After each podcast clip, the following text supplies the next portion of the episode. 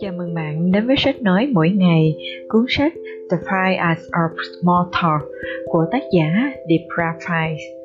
Kỹ năng bắt đầu, duy trì cuộc trò chuyện và tạo dựng mạng lưới quan hệ xã hội.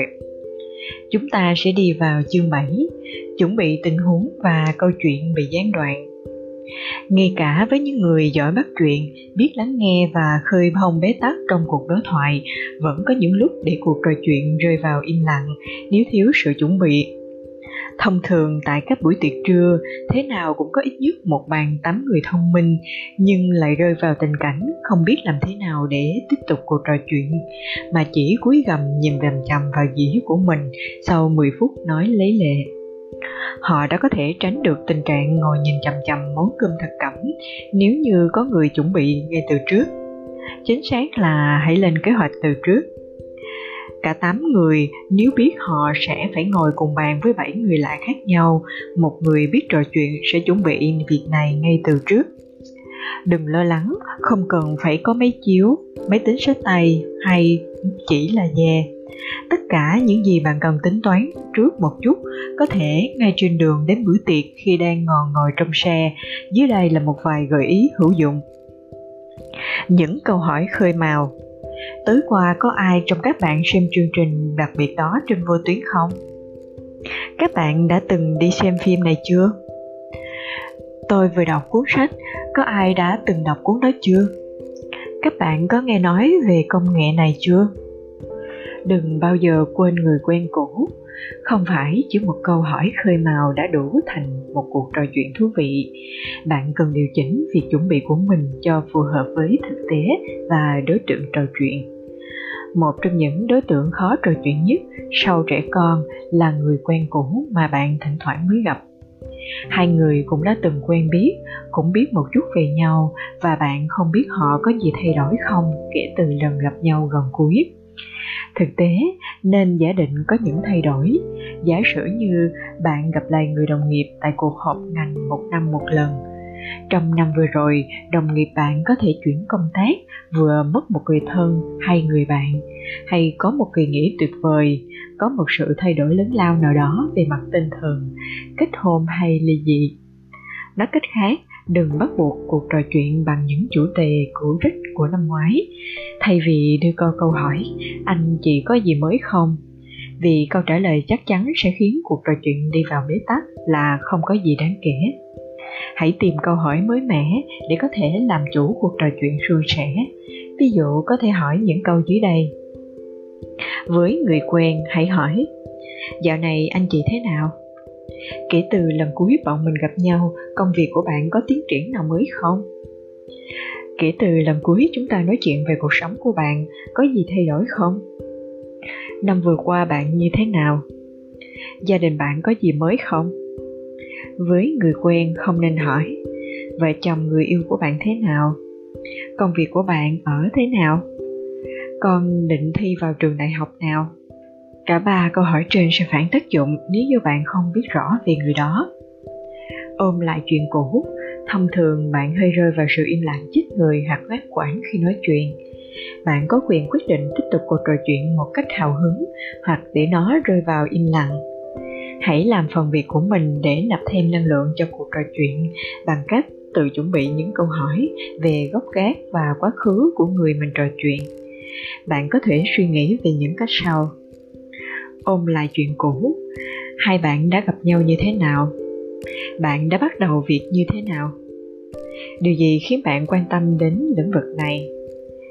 Khi nào bạn nhận ra là mình rất muốn trở thành một ai đó?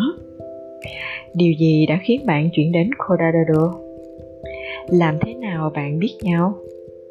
Điều gì đã khiến bạn thích nghề marketing? Điều gì đã khiến bạn có ý tưởng kinh doanh này?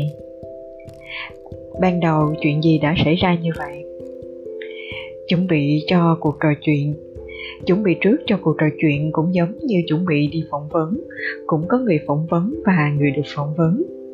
Tuy không cần phải tốn công chuẩn bị cho cuộc trò chuyện nhiều thứ như cho cuộc phỏng vấn, nhưng chúng ta có chung một ý nghĩa. Bạn cần chuẩn bị những thứ phù hợp với sự kiện sẽ diễn ra để mình có thể nói chuyện duyên dáng.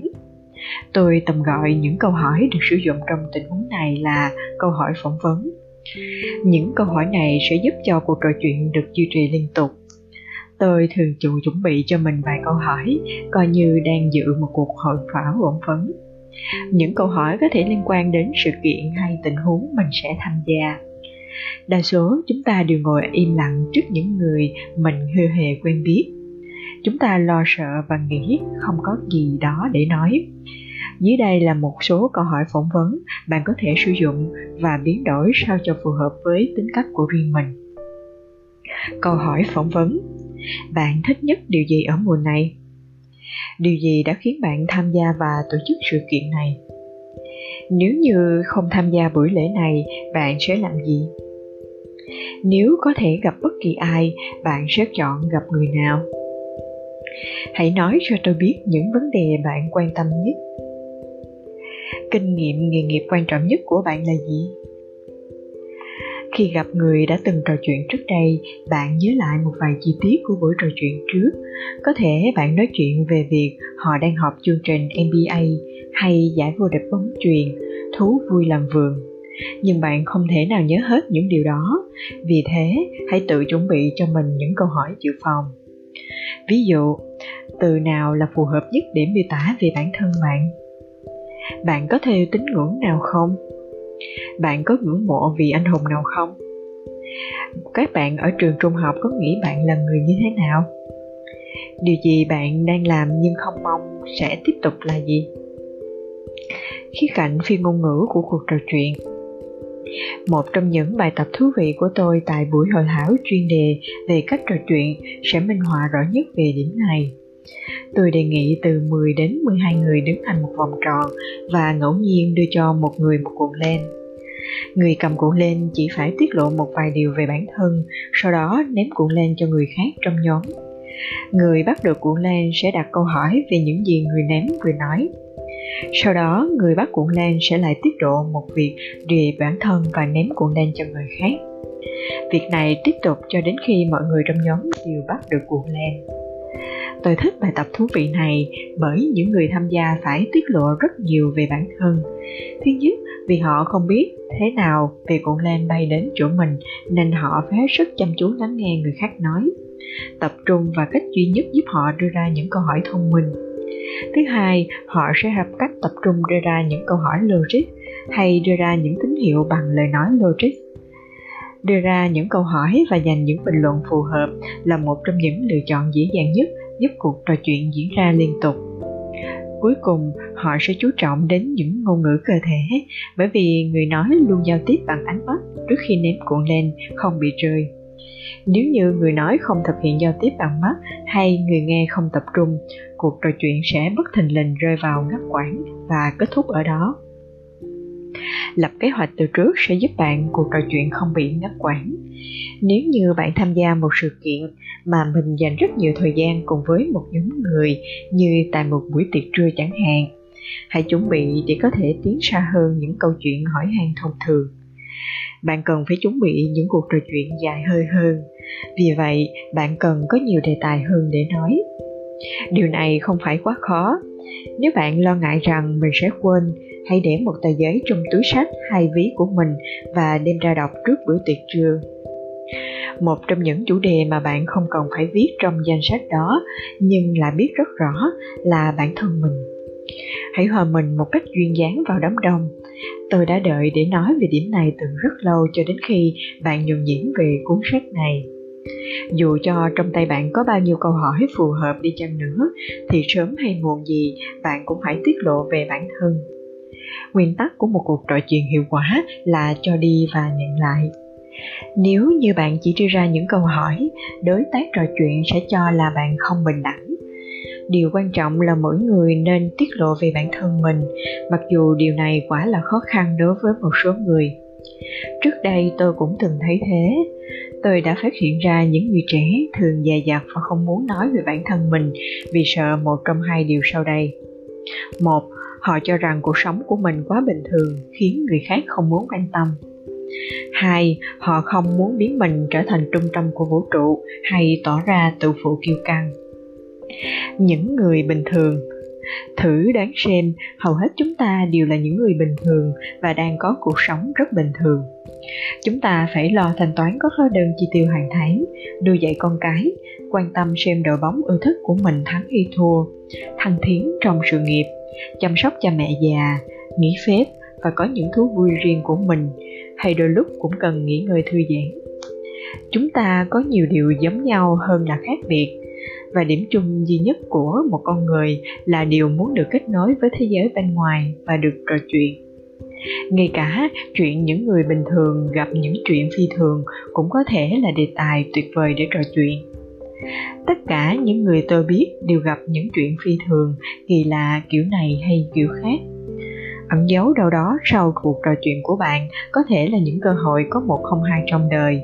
Những thoáng chốc vui vẻ những khoảnh khắc bối rối, những giai thoại rùng rợn hay một cái kết của hậu những sự trùng hợp bí ẩn hay những cuộc phiêu lưu kỳ thú.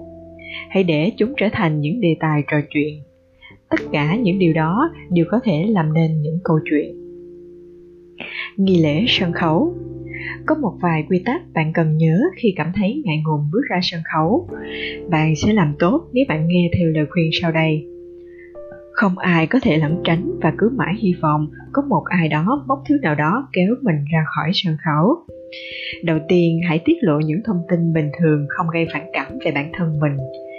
Dẫn dắt câu chuyện bằng những thông tin đơn giản, nhẹ nhàng và tích cực. Dần dần tạo dựng sự tin tưởng gần gũi để thiết lập tình bạn. Trò chuyện cũng hơi giống như bóc một củ hành. Bạn cứ tiến hành bóc từng lớp một, từng lớp, tùy theo mức độ thân mật của đối tác. Ví dụ, nếu như cậu bạn khó nói của bạn sau một hồi ngập ngừng đã thú nhận vì có cả một đội bóng nên vợ chồng cậu phải mua một chiếc xe tải mini. Chuyện này không có nghĩa là bạn có thể thoải mái thông báo cho mình mới được chuẩn bị đấm đoán bị ung thư vú.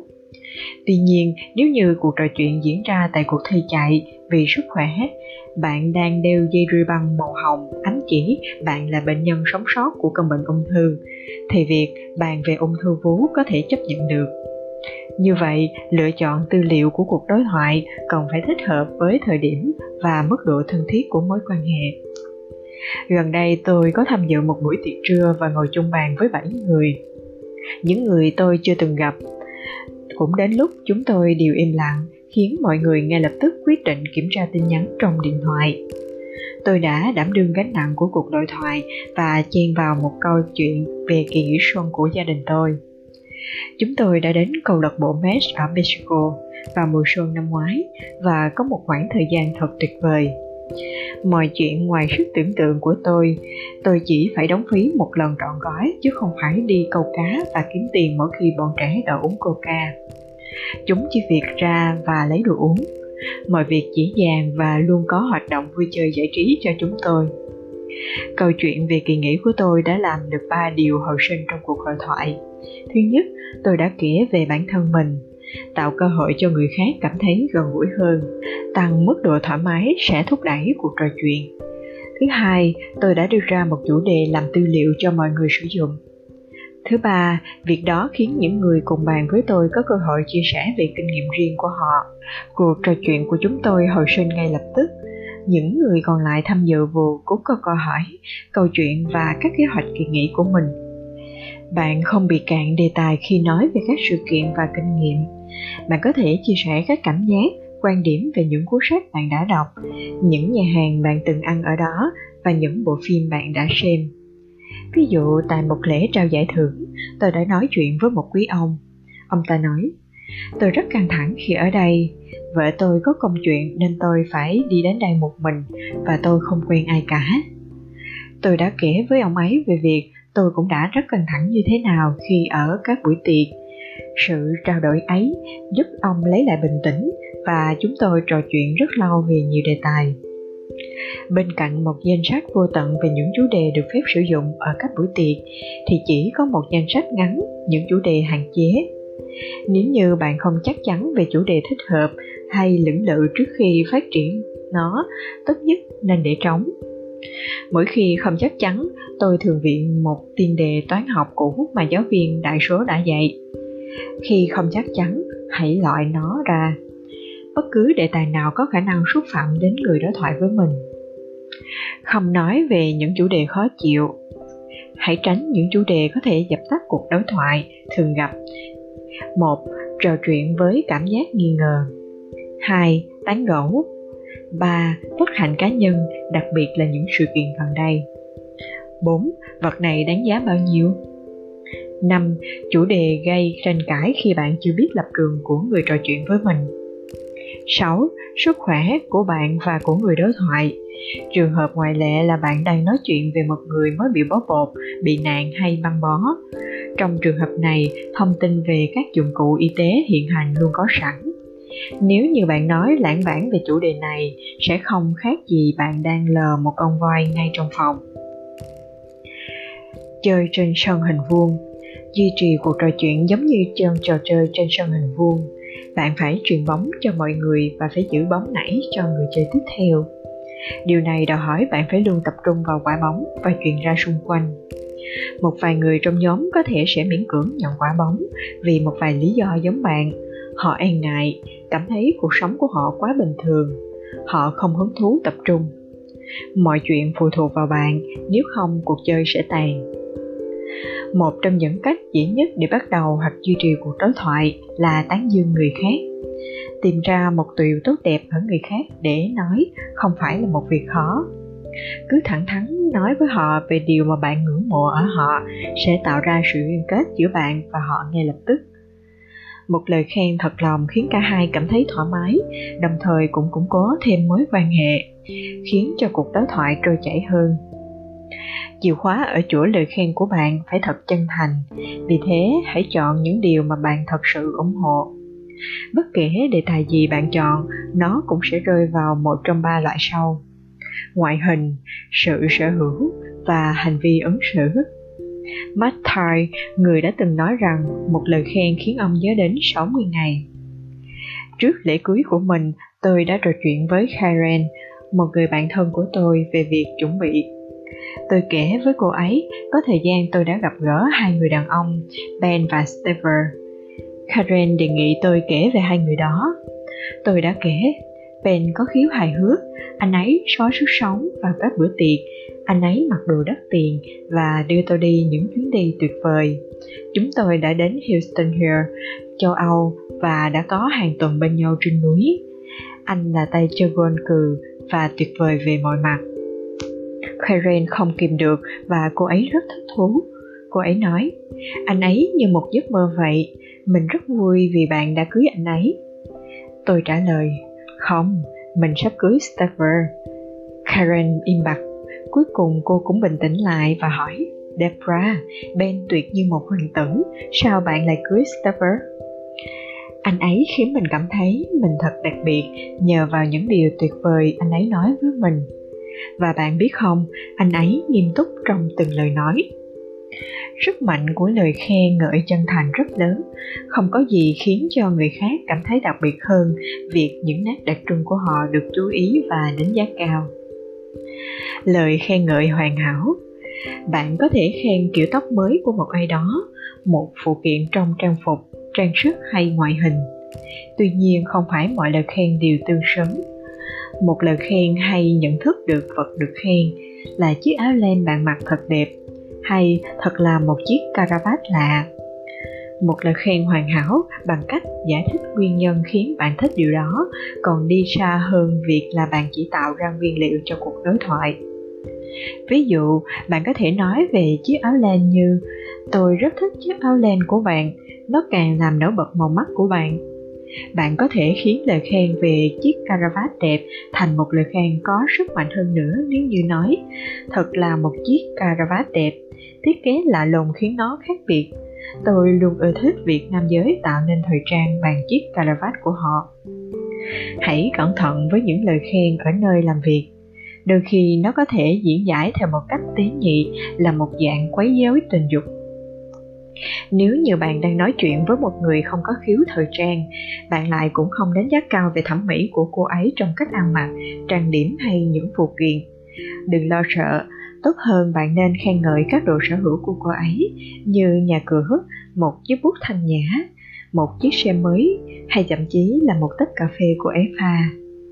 Một lời khen đại loại như chị có một căn nhà thật đáng yêu. Hãy biết lời khen đó thành nghệ thuật tăng bốc. Ngôi nhà của chị thật đáng yêu, tôi thật sự rất thích.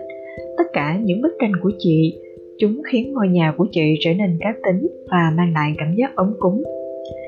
Thay vì nói cà phê thật ngon, hãy thử nói tôi yêu sự đậm đà của cà phê chòm Indonesia.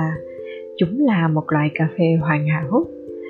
Cuối cùng, nhưng không kém phần quan trọng, bạn có thể nhận ra lời khen và hành vi cư xử của người khác đây là cách tốt nhất để trò chuyện với trẻ con. Thay vì nhận ra những hành vi sai của chúng, hãy thử khen ngợi những hành vi tích cực. Điều này sẽ rất có ích trong cuộc đối thoại với chúng và thắt chặt hơn mối quan hệ. Trẻ con không phải là đối tượng duy nhất cảm kích trước lời khen về hành vi của chúng. Người lớn cũng sẽ nhận nên cởi mở hơn sau khi nhận được lời khen như thế tôi biết một nhân viên môi giới bất động sản đã gặp một vợ chồng khi đi tìm nhà vào chủ nhật Cô ấy dẫn họ đi khắp thị trấn và cho họ xem hơn 30 ngôi nhà. Sau 6 tiếng, họ không biết nói gì nữa mà cũng chẳng tìm được ngôi nhà nào ưng ý. Người môi giới mệt mỏi và hết ý tưởng. Và cô ấy nói, tôi thật sự ngưỡng mộ khi anh chị biết chính xác mình cần gì và anh chị sẽ không an cư ở mọi nơi mình không thích và cảm thấy sẽ không vui vẻ sau này. Chỉ câu khen ngợi đó thôi đã khiến cặp vợ chồng nọ như được nạp thêm điện và họ đã tìm ra những chủ đề mới cho cuộc đối thoại suốt cả ngày. Mặc dù họ không tìm được ngôi nhà mong ước vào chủ nhật đó, nhưng những lời khen ngợi về hành vi bao gồm những lời nhận xét như Tôi đánh giá cao việc bạn tổ chức cuộc họp này, nó khiến công việc thuận lợi hơn. Bạn phải rất dũng cảm mới thay đổi công việc khi đang ở đỉnh cao. Tôi thật sự ngưỡng mộ điều đó. Bạn có sự quyết tâm đáng kinh ngạc. Tôi nghĩ thật đáng nể khi bạn có thể dành thời gian để tập luyện thành công môn chạy marathon. Chúc mừng bạn. Tôi biết bạn lo nghĩ rất nhiều về quy trình này, nhưng thật tuyệt, bạn đã chứng tỏ được bản thân mình. Bạn luôn nhìn vào mặt tích cực của vấn đề. Thật vinh dự khi được làm việc với bạn bạn vẫn xoay sở để được quán chuyến việc nhà, dù có tới bốn đứa con. Một lần nữa, tấm vé đi đến thành công chính là sự chân thành. Bạn có thể thấy những người được khen rối rối khi nhận được lời khen ngợi đó. Anh ta có thể củng cố trung hòa thêm lời khen đó bằng cách từ chối hoặc miễn cưỡng khen lại bạn. Nếu điều đó xảy ra, hãy khẳng định lại lời khen của bạn một cách chân thành và chuyển sang đề tài khác thêm from Ngoài cách khen ngợi, bạn có thể lôi cuốn thêm người tham gia cuộc đối thoại bằng cách truyền bóng cho người ấy bằng các câu hỏi. Ngoài ra, những câu phá tan sự im lặng trong chương 2 còn có bốn loại câu hỏi có thể tác dụng những tình huống xã hội. Tôi gọi chúng theo viết tắt của bốn chữ cái đầu là F-O-R-M cho dễ nhớ. Gia đình, family. Hãy kể cho tôi nghe về gia đình của bạn mọi người có cùng sống trong vùng này không? Điều gì đã khiến bạn thích nhất khi làm cha mẹ, con gì, vân vân? Về nghề nghiệp, điều gì dẫn dắt bạn đến công việc hiện tại? Bạn có ý tưởng đó như thế nào? Một vài thử thách khó khăn nhất trong công việc của bạn là gì? Nếu như được thay đổi một điều trong công việc, bạn sẽ thay đổi điều gì? Internet có ảnh hưởng như thế nào đến công việc và ngành của bạn? Về giải trí. Bạn làm thế nào để giữ gìn vóc dáng? Gia đình bạn thường giải trí bằng cách nào? Bạn dành thời gian bao nhiêu để giải trí? Kỳ nghỉ ưa thích nhất của bạn là gì? Những câu hỏi khác. Gần đây bạn có xem được bộ phim hay hay không? Bạn có nghĩ gì về một sự kiện gần đây? Bạn có đang học thứ gì mà bạn đang thật sự thích thú hay không? Bất kể chủ đề bạn chọn là gì, tôi đều không phản đối về tầm quan trọng của sự thành thực. Nếu bạn không thực sự hứng thú với những gì người khác nói, thì không có sự chuẩn bị hay kế hoạch nào có thể cứu bạn khỏi một cuộc đối thoại bị bi đát. Bạn không thể giả vờ quan tâm đến ai đó nếu như bạn thật sự không hết lòng trong cuộc trò chuyện. Hãy xin khất người đối thoại và ngỏ lời xin lỗi, sau đó hãy tiếp cận người đối thoại khác. Tiến bộ dần dần Đến đây bạn đã quen với những kỹ năng để trở thành một người biết nói chuyện. và đã đến lúc chứng minh bạn đã đi được đến đâu và xác định các cơ hội trước mắt nhằm nâng cao kỹ năng của bạn. Hãy làm lại phần trắc nghiệm, thắng lợi trong cuộc trò chuyện. Và xem lại bản thân cải thiện được chút nào không.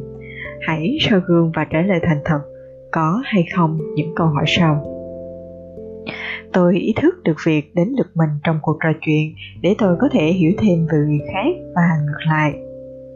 Tôi đã tham gia và hoặc gia nhập ít nhất một câu lạc bộ hoặc một nhóm hoạt động nhóm nhằm phát triển các mối quan hệ làm ăn mới hoặc giao lưu với mọi người. Tôi đã tận dụng mối quan hệ quen biết của mình để giúp ít nhất hai người tìm việc công việc mới, tìm được nguồn khách hàng và người tiêu dùng tiềm năng tôi cũng đã cung cấp thông tin cho những người khác vì mục đích quan hệ xã hội. Tôi tham dự ít nhất một tháng hai lần các cuộc họp để gặp mặt những người cùng ngành nghề, lĩnh vực hoặc những người tiềm năng, nay mai sẽ trở thành những nhân vật có quyền quyết định. Nếu có người thân thiện với tôi tôi sẽ nhanh chóng thân thiện lại. Tuy nhiên, tôi không phải tiếp người chờ đợi sự thân thiện từ phía người khác rồi mới đáp trả. Khi có người hỏi có gì mới không, thay vì nói không nhiều tôi thường kể về những điều thú vị trong cuộc sống mình. Bạn tiến bộ đến đâu rồi? Nếu vẫn giống như tôi, bạn vẫn cần tập luyện tiếp. Bạn cần nỗ lực hạt hành và để thay đổi thói quen. Tôi khuyên bạn nên viết ra một điều bạn muốn đạt được. Tập trung vào mục tiêu đó đến khi bạn cảm thấy hài lòng. Sau đó, hãy chuyển sang mục tiêu tiếp theo. Khi bạn tập trung, sẽ không mất nhiều thời gian để hoàn thành một việc một nguyên tắc đơn giản, đó là giành được giải thưởng lớn, hãy bắt đầu trò chuyện với ít nhất ba người trong một tuần. Trong khi xếp hàng chờ thanh toán ở siêu thị, lúc đang chờ trong cuộc họp, khi đang nói chuyện với người hàng xóm chẳng hạn, bạn sẽ hài lòng với kết quả đạt được. Chương 8 sức mạnh của đối thoại. Tôi không khuyến khích bạn sử dụng các thủ thuật quá mạnh bạo trong khi trò chuyện tôi chỉ gợi ý bạn nên dùng những từ ngữ quyết đoán hơn, chứ đừng quá thụ động.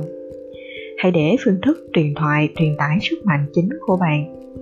Đã bao nhiêu lần chúng ta từng nghe thấy chính mình phát ngôn những câu hội thoại yếu ớt, hối tiếc và lưỡng lự.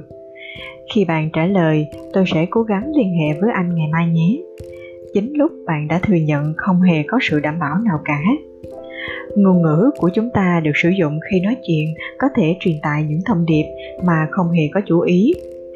Bạn từng nghe nhân viên thuộc một bộ phận đặt chỗ tại một nhà hàng nói với bạn, chúng tôi không thể thay chỗ. Hay người đại diện của dịch vụ chăm sóc khách hàng yêu cầu trả lời của bạn bằng câu, giá như tôi có thể tìm thấy hay chưa? Trong chương này, bạn sẽ khám phá những cách diễn đạt, những câu hỏi hay những câu hỏi khiến cho đối thoại tiến tới mục đích mà bạn không ngờ tới được. Hãy thận trọng khi bạn sử dụng những ví dụ dưới đây và lưu ý cách bạn đến kế hoạch của mình trong suốt khóa học đối thoại như thế nào. Tôi ghét chỉ soi đường cho anh tới tiệm tạp hóa. Bạn ghét để làm gì? Hay là ghét việc nhỡ đau phạm lỗi?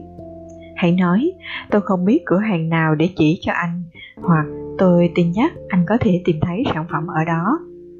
Tôi định nói rằng hiện nay thuế sở hữu khá cao và tôi nghĩ hoa hồng cần nhiều ánh nắng hơn những gì nơi này có.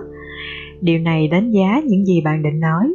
Cả hai câu đều không có sức thuyết phục và khá mập mờ.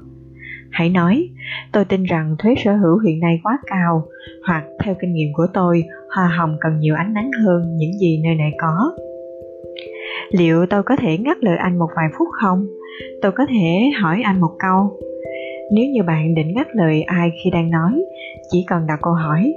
Tuy nhiên, để tỏ ra lịch sự, bạn nên nói, tôi rất tiếc vì ngắt lời anh. Sau đó, hãy nêu câu hỏi. Tôi sẽ hỏi ai đó về vấn đề này. Bạn là ai? Không là ai cả ư? Hãy nói, tôi rất sẵn lòng để kiểm tra lại việc với bộ phận kế toán rồi sẽ trả lời anh phải nói thật và tôi đã rất vui. Bạn không thành thật ư? Hay bạn muốn lý giải riêng câu này trong những câu hỏi bạn nói? Hãy nói, tôi đã rất vui.